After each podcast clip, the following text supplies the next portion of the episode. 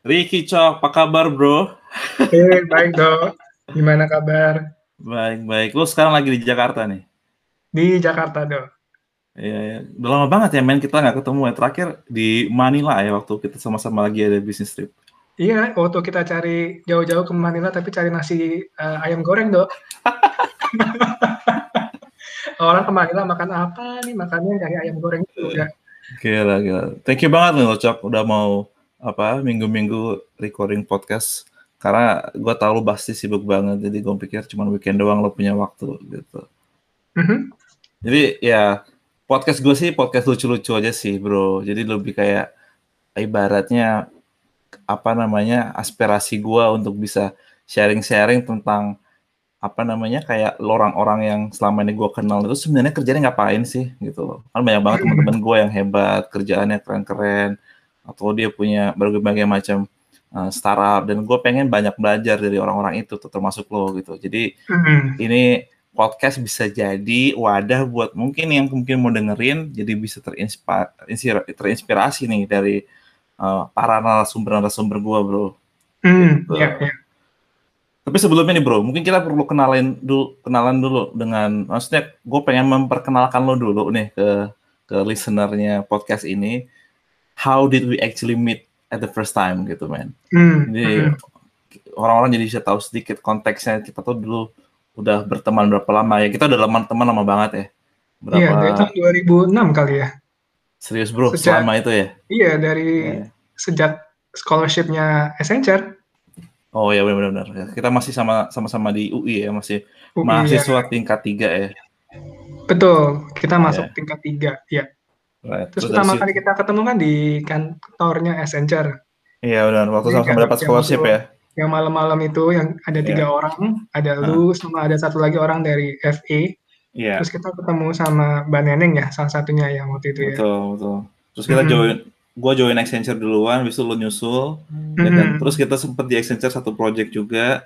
Terus hmm. uh, habis itu gue pindah ke Google, not long after that lo juga ke Google ya yeah. itu pun gara-gara referral dari lo juga ya waktu itu ya gila men we've come we've come long way man dari zaman di Accenture bareng lu yeah. terus kemudian Google juga bareng lu juga gitu right right right hmm. terus tapi abis itu lo dari Google lo akhirnya ambil apa namanya uh, big decision which is also long dream yang lo udah punya itu adalah MBA di Amerika kan ya yeah mm-hmm. ke, ke Berkeley, uh, two years in the US MBA, habis itu sekarang lo di di McKinsey. McKinsey. Yeah. Nah, which is one of the greatest consulting firms out there. Mm-hmm. Ya kan, bro? Mm, yep. Jadi uh, dan Ricky ini adalah apa bro role di McKinsey associate ya? Uh, ya, jadi gue awalnya di McKinsey itu waktu gue tahun masuk dari tahun pertama kedua kan biasa di MBA itu ada sama internship. Oh iya benar. Nah, jadinya gue waktu itu awalnya sebagai summer intern.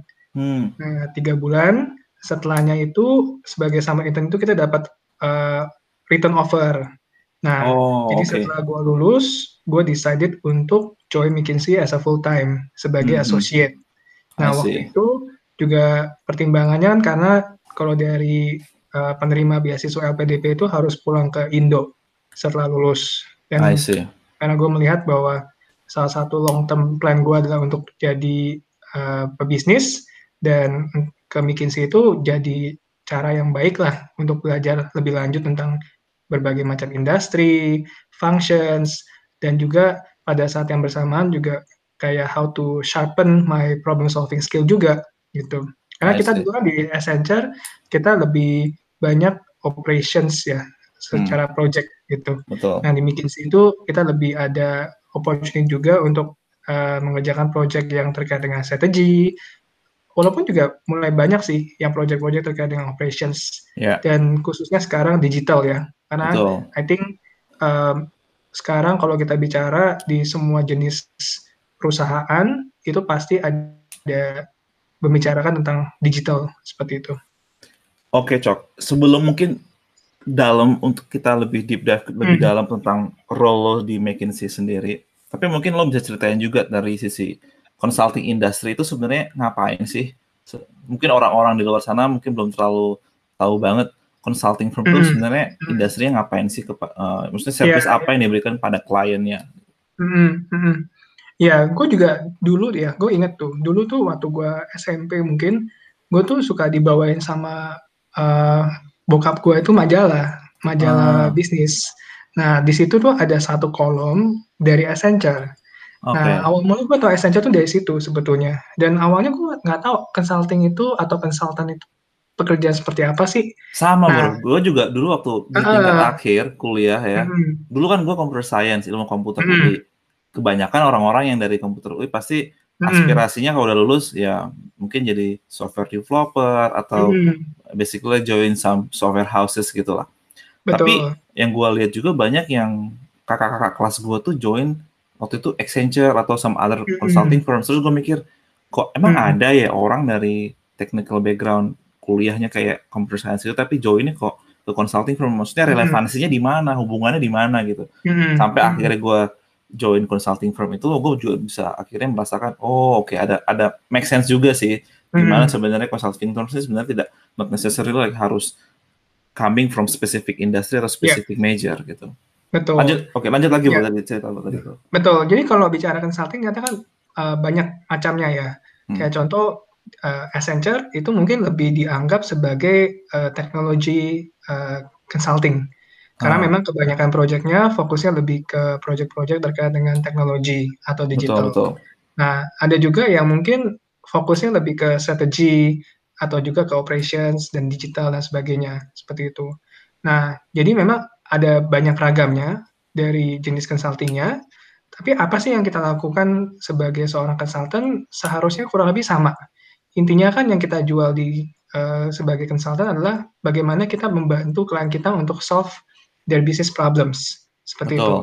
Yang mungkin mereka tidak bisa pecahkan, tidak melulu karena mereka tidak punya kapabilitasnya atau Mm-mm. tidak punya ekspertisnya. Tapi Mm-mm. bisa jadi karena mereka juga sudah sibuk dengan day to day operasional mereka, sehingga mereka tidak ada waktu atau resources untuk bisa fokus kepada project yang mereka mau coba drive seperti itu. Oke. Atau juga ada kasus di mana mungkin mereka mau eh, mengeksplor area yang baru, entah Mm-mm. itu bisnis expansion, product launching, dan sebagainya. Dan karena mereka belum pernah punya pengalaman sebelumnya, maka mereka butuh konsultan juga untuk Mm-mm. membantu meng-guide mereka di dalam proses itu. Ya Mm-mm. sederhananya, jadi I, I think kalau ditanya apa sih pekerjaan seorang kons- konsultan bisnis, itu adalah membantu klien kita untuk solve masalah mereka seperti itu. Dan yang kita tawarkan di sini, bahkan ada juga pemahaman, oh konsultan itu sebetulnya itu mereka value added-nya itu hanya dari sisi membantu untuk menstrukturkan masalahnya. Itu Mm. iya dan tidak juga. Jadi Mm. ya kita memang membantu untuk menstrukturkan masalahnya apa, karena dengan kita mendefine kemudian merumuskan masalahnya dengan terstruktur, itu kita juga membantu klien kita untuk melihat masalah itu secara lebih holistik dan Oke, juga jadi jadi uh, lebih dari situ kita menyeluruh ya. bisa melihat akar Hmm. masalah di mana. Nah, mm, betul. Nah, tapi juga selain itu value added yang kita bisa berikan juga banyak yang terkait dengan expertise yang kita punya gitu. Contohnya dok, kayak misalkan di McKinsey itu kita uh, juga banyak meleverage baik itu internal maupun juga external experts kita yang memang fokusnya ada di industri tertentu atau di function tertentu Hmm. seperti itu. Oke.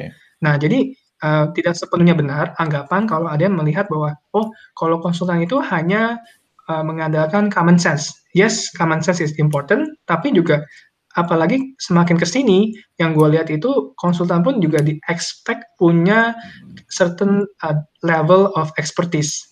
Ya. Dan itu bisa di berbagai macam area, baik itu secara industri atau secara topik, secara function. Nah, tapi di situ yang yang yang kalau gue lihat sekarang uh, arahnya lebih ke situ. Karena klien pun juga melihat bahwa uh, sekarang kan banyak klien yang juga udah mulai build their own internal consultant team ya. Ya, Nah, betul. jadi mungkin apa value added-nya untuk kita apa pakai external consultant kalau hanya untuk tujuannya untuk uh, membantu mereka menstrukturkan masalah atau membantu Hmm. mereka manage project seperti itu sih. Jadi jadi sebenarnya eh, orang kalau mau join consultant it's okay mungkin dia coming from a little bit like Hmm. generic background Yap. Jadi mungkin dia bukan orang yang spesifik banget di bidang finance atau marketing atau strategi, tapi bisa jadi ketika udah di konsultan itu sendiri, mungkin setelah beberapa project yang ditangani, expertise dia sudah terbentuk di satu bidang Mhm, dan dia akan mhm. dalami di bidang itu aja, gitu ya. Betul.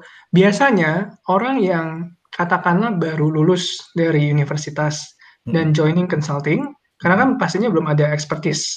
Ya. Dan itu biasanya mereka akan masuk sebagai generalis. Jadi Ya. di situ biasanya setelah 1 sampai 2 tahun atau 3 tahun di dalam, eee, consulting firm tersebut, itu biasa mulai menentukan, "Oh, gua sukanya di industri ini, gue sukanya di function ini." Nah, kalau untuk orang-orang seperti kita yang mungkin sudah punya pengalaman kerja sebelumnya, itu ada satu opsi lagi, di mana itu opsinya sebagai expert.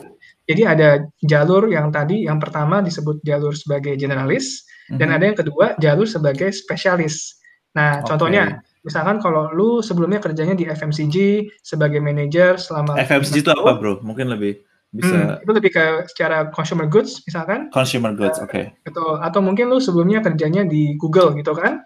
Nah, kan kita udah punya expertise di area tertentu. Nah, Betul. nanti ketika kita katakanlah masuk ke dalam consulting firm, itu bisa juga masuk ke dalam path-nya itu sebagai spesialis. I Jadi, karena kita udah punya pengalaman, kita udah punya expertise di area tersebut, seperti itu. Nah, Ya. jadi secara umum kalau kalau gue lihat karir path yang ada di dalam consulting firm bisa sebagai generalis maupun sebagai spesialis, seperti itu. Ya. Jadi, eee, kalau ada anggapan orang di luar sana, kalau gue mau masuk consulting firm, top consulting firms seperti, eee, perusahaan lo salah satunya, eee, mereka harus punya semacam certain background tertentu nggak? Berarti jawabannya enggak ya? Mhm. Kalau sekarang kayaknya lebih lebih fleksibel. Dulu tuh ada ada anggapan kalau misalkan masuk consulting itu harus dari misalkan, eee, kuliahnya bisnis Mhm. atau ekonomi atau sebagai akuntan. Ya mungkin ada juga dari engineering gitu kan. Mhm. Jadi contohnya kalau di consulting firm itu banyak kalau mungkin s 20 tahun lalu, 30 tahun lalu, itu profilnya itu kebanyakan MBA. Nah, tapi Betul. sekarang lebih beragam. Jadi bahkan banyak contohnya di di tempat gue kerja sekarang itu, itu ada orang yang mungkin nggak ada MBA, tapi juga mereka punyanya PhD, seperti itu. Ada yang Oke. chemical engineering, ada yang di bidang lain gitu. Nah, jadi memang beragam, seperti itu. Nah, itu kembali ke kebutuhan juga, karena dari klien itu melihat bahwa, eee, kita tidak mau untuk mendapatkan hanya generic solution. Nah, Yap. di situ makanya perlu ada expertise yang lebih lagi, seperti itu. Oke oke. Tapi kalau seandainya, o si orang yang ingin mencoba consulting firm tapi dia masih kayak baru lulus kuliah S1 nih, Hmm. Mhm. should they pursue consulting firm atau sebenarnya consulting firms ini lebih fokus untuk hiring professional, eee, candidates yang udah mungkin punya beberapa Mhm. tahun ker apa, pengalaman Mhm. kerja atau mungkin orang-orang yang udah lulus dari postgraduate kayak MBA, Mmm, MSc mhm. atau PhD? Atau Iya. mungkin terbuka untuk kedua, apa namanya, Iya. eee, belah bucket Betul. ini gitu. Dua-duanya ada cuman mungkin Mhm. seniority level-nya mungkin akan berbeda atau gitu? Iya. Kalau secara siapa pun bisa apply pastinya, eee, jadi nggak hanya orang-orang dengan yang kita sebut biasanya traditional background gitu kan. Kayak Mhm. tadi misalkan orang dengan background bisnis atau engineering, bahkan sekarang pun mungkin ada orang yang awalnya kerjanya di social sector, di NGO, itu pun juga bisa untuk masuk ke dalam consulting. Karena di dalam consulting itu tadi kan ada pembagiannya lagi gitu. Eee, Iya. mungkin kalau kita fokusnya tadi di terkait dengan, eee, sosial, right? Eee, pernah kerja di NGO. Nah, di dalam consulting ya kita ada juga project-project yang yang menyentuh ke area tersebut, seperti itu. Mmm. Nah, mungkin kalau yang tadi juga kalau gue ngelihatnya, eee, gue sering banget dapat pertanyaan tuh kalau dari fresh grad, itu apalagi sekarang kan, itu, Iya. Lebih baiknya ke mana? Apakah ke consulting atau sekarang kita banyak juga opportunity di tech. Nah, itu kembali memang nggak ada jawaban pasti. Eee, yang biasa gue bilang adalah, kalau dulu, kalau gue kenapa akhirnya ke consulting, karena ketika awal lulus kuliah itu gue belum tahu, gue ini tertariknya Ah. di sektor mana. Nah, consulting itu memberikan opportunity untuk kita explore different industries dan juga different functions. Nah, jadi itu. Uh, selain itu, yang kedua yang gue suka dari consulting adalah ini lebih seperti uh, kalau gue lihat structured learning environment. Nah, kan kita pernah tuh dok di Accenture dan juga sekarang kan lu masih di Google. Dan lu pasti bisa ngeliat kan perbedaannya secara uh, learning itu sama-sama dapat. Di Google kita pasti dapat belajar banyak di Accenture ataupun di consulting firm lain itu kita belajar banyak. Cuma agak sedikit beda. Kalau yang gue rasain adalah kalau di consulting firm itu lebih structured artinya setiap orang itu uh, contohnya deh contohnya misalkan kalau kita bicara problem solving method gitu ya nah di consulting firm itu biasanya lebih standardized lah kita bilang karena hmm. kita udah punya satu framework, satu metodologi itu yang di follow oleh semua konsultan. Nah, okay. tapi kalau kita kemarin kayak contoh kalau waktu gue di Google kan nggak seperti itu. Yeah. Kayak kita lebih lebih unstructured, jadi lebih sedikit beda gitu. Sama hal dengan dengan startup kan. Kalau di startup yeah. itu kelebihannya kita bisa banyak belajar, kita mungkin dapat responsibility yang lebih besar, tapi Basically mungkin lebih agile lah ya. Messy, lebih chaotic, lebih ya lebih agile juga gitu. Jadi memang kembali ke tiap orang mungkin perlu tanya kayak di environment seperti apa yang bisa belajar lebih banyak gitu. Kalau gue pribadi, gue melihat pengalaman gue kerja di Accenture di awal karir gue itu itu yang sebenarnya sangat membantu sebagai fondasi. Karena tadi di consulting kita diajarin itu cukup holistik kan, nggak hanya ya. cuma dari sisi analytical thinking, dari sisi communication, dari sisi project management. Nah itu yang bisa jadi fondasi yang bagus untuk kita nanti ke karir-karir berikutnya. Itu sih kalau yang gue lihat dok. Oke okay, oke, okay. keren sih. Maksudnya gue setuju sama poin lo tentang yang tadi tiga hal tadi. Gimana lo? Uh, karena gue juga dulu mungkin waktu sama lo di Accenture sama-sama ngerasa hal yang uh, serupa tentang gimana kita harus benar-benar tuh apa-apa harus data driven analysis hmm. gitu kan. Hmm. Jadi buat decision atau buat kind of like decision apa datanya bilangnya apa gitu kan. Jadi Betul. kita lebih objektif. Yeah. Kemudian yang kedua ya ketika data itu mengatakan suatu konklusi apa, terus plannya kita apa gitu kan terkait hmm. tentang implementasi Betul. dari um, problem yang mau kita solve. Dan tentunya Betul. yang ketiga adalah ya bagaimana kita hmm. bisa mengkomunikasikan hmm. solusi dan masalah itu sehingga pihak yang ingin dibantu ya anggaplah hmm. kliennya atau stakeholdersnya bisa buy in dan mendukung proyeknya kurang lebih seperti itu ya. Ya dan kalau gue tambahin sedikit juga keuntungan yang lainnya adalah dok karena di consulting itu kita memang dari sisi nature pekerjaan ini kan memang cukup intens. Hmm. Jadi kita intensnya ya, gimana bro? Maksudnya nih kerjanya panjang hmm. banget seharian atau atau gimana? Ya, jadi nggak hanya dari jumlah jam kerjanya, Okay. Uh, tadi kan kita memang punya opportunity untuk coba industri yang berbeda-beda. Yeah. Nah, keuntungannya adalah ya kita bisa belajar banyak hal. Tapi at the same time kita juga mesti belajar dengan cepat, ya kan? Hmm. Kayak contoh, uh, misalkan gue pernah dapat assignment untuk ke satu project telco yang gue nggak pernah kerjain sebelumnya.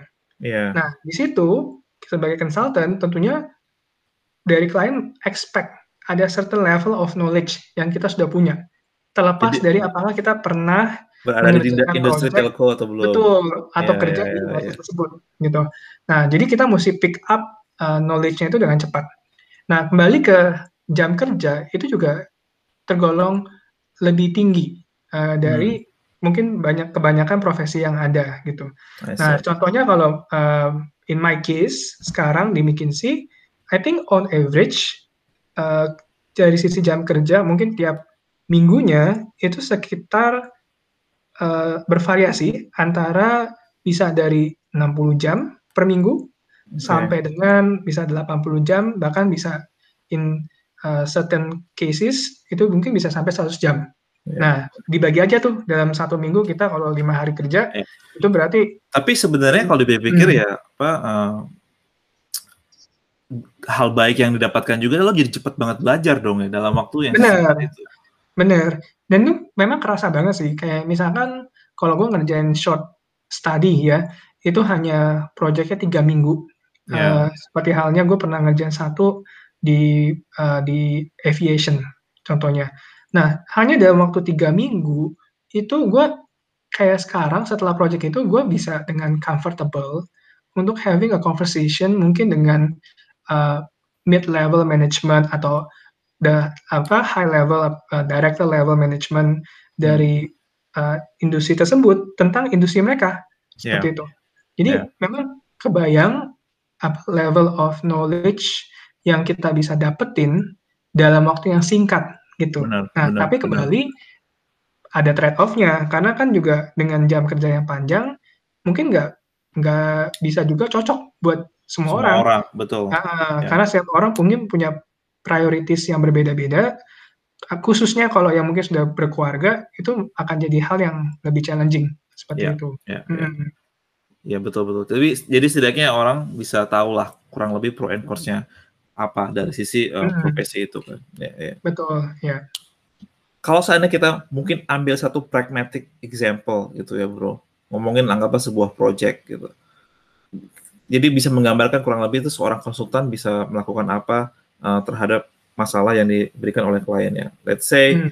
uh, let's say ya mungkin perusahaan consumer goods ya mungkin dia jualan, anggaplah dia jualan kopi lah, kopi Hmm. dalam bentuk sasetan gitu kan. Terus mungkin dia punya masalah salesnya menurun gitu kan. Terus dia mungkin uh, minta bantuan uh, ke consultant firm, consulting Hmm. firm gitu. Biasanya sih approach-nya akan seperti apa sih bro? Consulting firm itu akan uh, nge-handle masalah-masalah seperti ini dari kliennya. Hmm. Jadi akan berbeda-beda tergantung dari uh, jenis projectnya dan juga masalah yang kita mau coba tackle.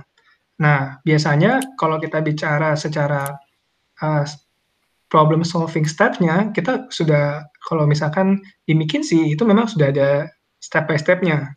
Jadi yang mungkin juga cukup umum pastinya uh, dengan consulting firm yang lain dari defining the problem misalkan. Karena kebanyakan ketika kita bicara tentang masalah yang harus dipecahkan, itu sering kali masalahnya itu masih ambigu.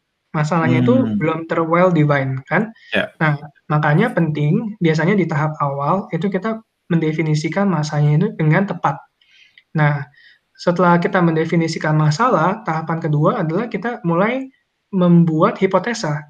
Apa ya yang kira-kira menjadi penyebab atau bagaimana menyelesaikan masalah tersebut. Oke. Nah, biasanya kita punya yang kita sebut dengan day one answer. Maksudnya apa? Kalau di hari pertama, tentunya pasti kita belum punya semua informasi yang kita punya, ya kan? Ya, ya. Tapi kita sudah punya semacam hipotesa, oke, hari ini dengan berdasarkan data yang kita punya, informasi yang kita dapatkan, kita punya hipotesa bahwa kita perlu melakukan A, B, dan C. Nah, Ya. tahapan ketiga, bagaimana kemudian kita mengumpulkan data, melakukan analisa, untuk kita meng-proof atau mendisprove hipotesa kita ini, seperti itu. Nah, Betul. di sini kita lakukan user interview. Jadi kayak kalau ditanya, sebenarnya kayak pekerjaan konsultan, kalau kayak day in the life-nya itu kayak gimana sih? Kayak biasanya itu kalau biasanya, secara, tapi bisa akan berbeda tergantung konsultannya. Umumnya kita dalam satu hari itu pasti ada waktu di mana kita perlu melakukan interview dengan uh, klien kita untuk biasanya untuk dapat understanding lebih detail apa sih masalah mereka. Karena kita nggak cukup untuk melihat hanya dari sisi data. Karena Ya. banyak insight yang kita bisa dapat dengan kita menginterview uh, klien kita. Nah, yang kedua adalah kita melakukan data analysis. Karena kembali semuanya harus berdasarkan data. Nah, kita di sini perlu untuk menggunakan data. Jadi kita kumpulkan data-data yang ada, kita buat semacam permodel uh, modeling atau kita buat uh, semacam analisa untuk melihat uh, masalahnya apa seperti itu. Nah, tahap ke yang ketiga, kita juga banyak melakukan uh, tim problem solving. Nah, di sini biasanya dari partner level ataupun dari manager level, consultant level, ini biasanya kita melakukan sesi problem solving untuk melihat, oke, okay, berdasarkan data yang kita punya hari ini, bagaimana uh, kita sudah memprove atau mendisprove hipotesa awal kita. Oke. Okay. Nah, di situ kita biasanya akan berdiskusi, kita akan berdebat untuk melihat apakah analisa kita ini sudah sudah tight, Apakah kita masih ada logic gap yang harus kita fill in juga seperti itu. Nah, kemudian yang keempat, biasanya yang kita lakukan dalam satu hari, kita juga ada tim check-in, uh, itu bisa di pagi hari atau di malam hari. Ini biasanya lebih untuk update secara internal. Uh, apa yang kita mau kerjakan di hari itu, atau apa yang kita sudah kerjakan, dan akan jadi prioritas di hari berikutnya. Seperti yeah. itu. Yeah. Ya, jadi uh, itu kurang lebih gambarannya kayak day in the life seorang konsultan itu seperti apa sih? Mm-hmm. Nah, itu ngebantu banget sih, uh, Rick, kalau untuk buat mm-hmm. uh, teman-teman di luar sana yang dengerin podcast ini, ya. Mm-hmm. Kalau gue jadi konsultan gitu kan, let's say gue ada klien, gue diassign ke sebuah project, what can I expect to happen in my role yeah. gitu kan. Jadi, mm-hmm. I think yang lo jelasin itu clear banget sih. Ya mungkin mm-hmm. kayak mengambil analogi hmm. tadi kalau ada kliennya dia di perusahaan consumer goods dia jualan kopi sasetan atau hmm. ready to drink coffee gitu kan terus mungkin hmm. masalahnya sales yang menurun dan tim konsultan ini akan bisa ngebantu untuk mengakses sebenarnya masalahnya nih ada apa aja sih yang bisa membuat sales ini menurun kan ya. jadi anggaplah lo menentukan ada tiga item atau tiga poin kenapa salesnya hmm. menurun ya mungkin bisa jadi ada yang salah dengan sisi marketingnya atau ada yang salah dengan sisi distribusinya dari hmm. situ lo validate lagi hipotesisnya atau problemnya. Dari hmm. situ lanjut ke step untuk problem solvingnya gitu ya. Betul. Ingat nggak dong yang zaman kita di Papua kan, yang kita mesti observasi lapangan. eh, by the way nih, pendengar podcast ini ya, kita sama gua Mariki dulu bahkan udah pernah sampai ke, ke Papua untuk sebuah project lah di sana. Jadi hmm. ya, perjalanan kita cukup panjang di sana. Iya ya. Oke oke. Iya. Menarik menarik. Jadi mm-hmm. jadi menurut lo nih ya, kalau mm. Karir konsultan itu kebanyakan orang sebenarnya mau masuk menjadi konsultan di sebuah consulting firm tuh mm-hmm. emang sebenarnya dia akan suatu hari biasanya punya aspirasi loncat ke industri atau mm. banyak juga yang memang sebenarnya pengen aja climb the ladder sampai level paling tinggi di consulting firm seperti partner. Mm. Nah, yang kalau yang gue lihat justru kebanyakan mungkin secara persentase itu justru nggak banyak ya yang ketika masuk yang orientasinya atau objektifnya itu untuk sampai make partner gitu. Pastinya ada. Hmm. Uh, ke sebagian besar itu biasanya ke industri hmm. atau ke bisnis. Jadi mulai bisnis sendiri seperti itu.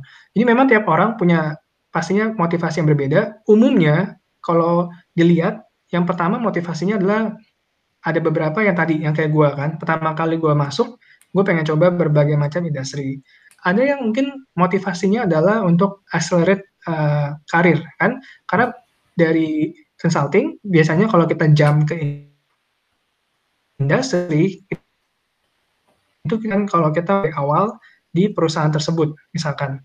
Ada yang masuk consulting karena misalkan mau ke MBA atau mau melanjutkan ke master di program yang lainnya. Karena juga oh, gitu dengan ya? kita Bukan, punya atau iya, karena biasanya hmm, sebaliknya dia MBA dulu. Ya, biasanya kalau yang dari uh, orang yang baru lulus gitu kan, baru dari S1, biasanya mereka mungkin kalau mau ambil MBA itu mereka kalau ke consulting itu satu cara yang baik gitu. Karena itu akan uh, uh, membuat resumenya lebih lebih strong. Biasanya seperti itu. Tapi I kalau see. sekarang mungkin nggak hanya ke consulting sih, tapi bisa juga ke tech companies contohnya.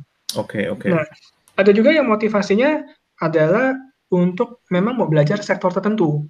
Jadi kayak contoh, oh gue udah tahu, gue tuh mau mendalami tentang properti. Nah, selama di consulting, gue pengen belajar lebih lanjut tentang properti, karena nantinya setelahnya gue mau lanjutin ke family business yang memang kebetulan di properti. Nah, itu tuh juga bisa gitu. Oke, okay, oke. Okay. Uh, jadi memang mungkin kelebihan consulting itu ya, optionalitiesnya. Jadi banyak opsi yang kita dapatkan selama dan setelah dari consulting. Nah, itu yang biasanya orang kemudian cari gitu ketika uh, mereka memutuskan kenapa mereka mau ke consulting seperti itu. Dan keuntungannya juga biasanya adalah uh, bargain powernya kalau sudah dari consulting firm lebih besar ya.